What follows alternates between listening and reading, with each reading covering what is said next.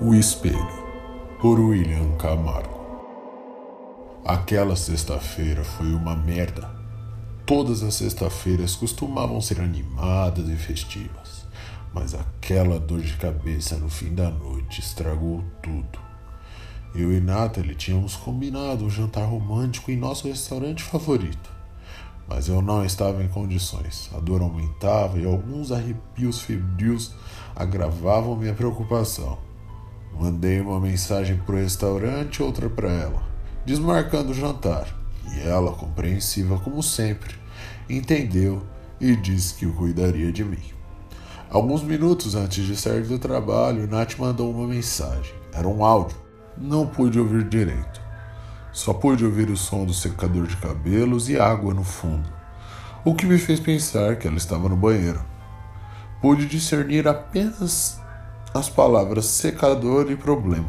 E realmente ela havia dito alguns dias atrás que o secador estava meio esquisito.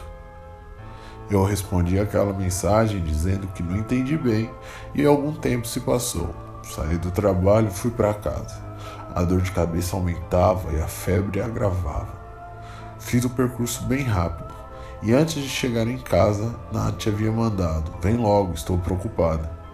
E sabe aqueles dias que você faz o percurso no automático e sem perceber chega em casa? Então, aquela sexta foi assim, mas eu demorei demais para chegar. Enfim, cheguei em casa. Ao entrar, o porteiro não estava na recepção, estava mais à frente, na caixa de disjuntores, provavelmente algum problema elétrico.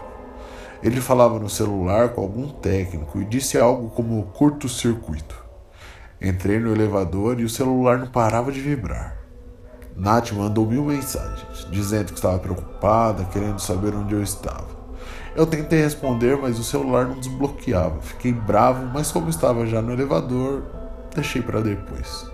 Mas adivinhe, o botão do elevador também quebrado, nem a luz acendia. Até que uma vizinha, bem mal encarada por sinal, entrou no elevador, não me cumprimentou e apertou o botão. E o maldito do botão funcionou.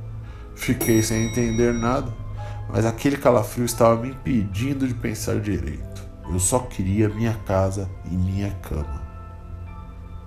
Ao entrar, senti um cheiro de queimado e Nath estava na sala assistindo tê vê e pelo jeito estava gripada. Tinha muitos lenços no sofá ao lado. Me aproximei, beijei seu pescoço. Ela se arrepiou, mas não disse nada. Achei que tinha ficado brava pelo jantar, mas estava tão cansado que fui direto para o quarto. E o cheiro de queimado vinha do banheiro. Quando entrei, o secador estava preto.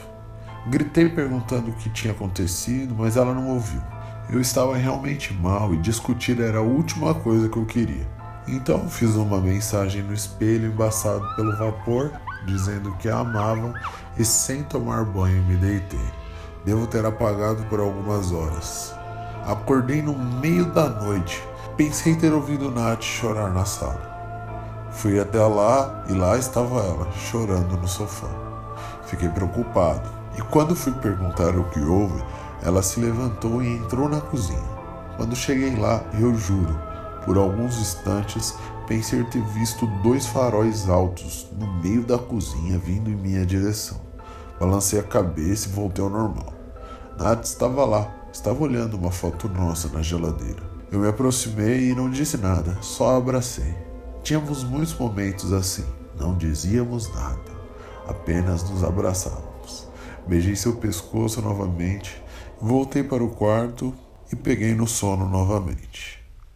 E mais uma vez, acordei durante a noite. Alguns insetos estavam me incomodando. Nada estava do meu lado, dormindo, mas tremia de frio.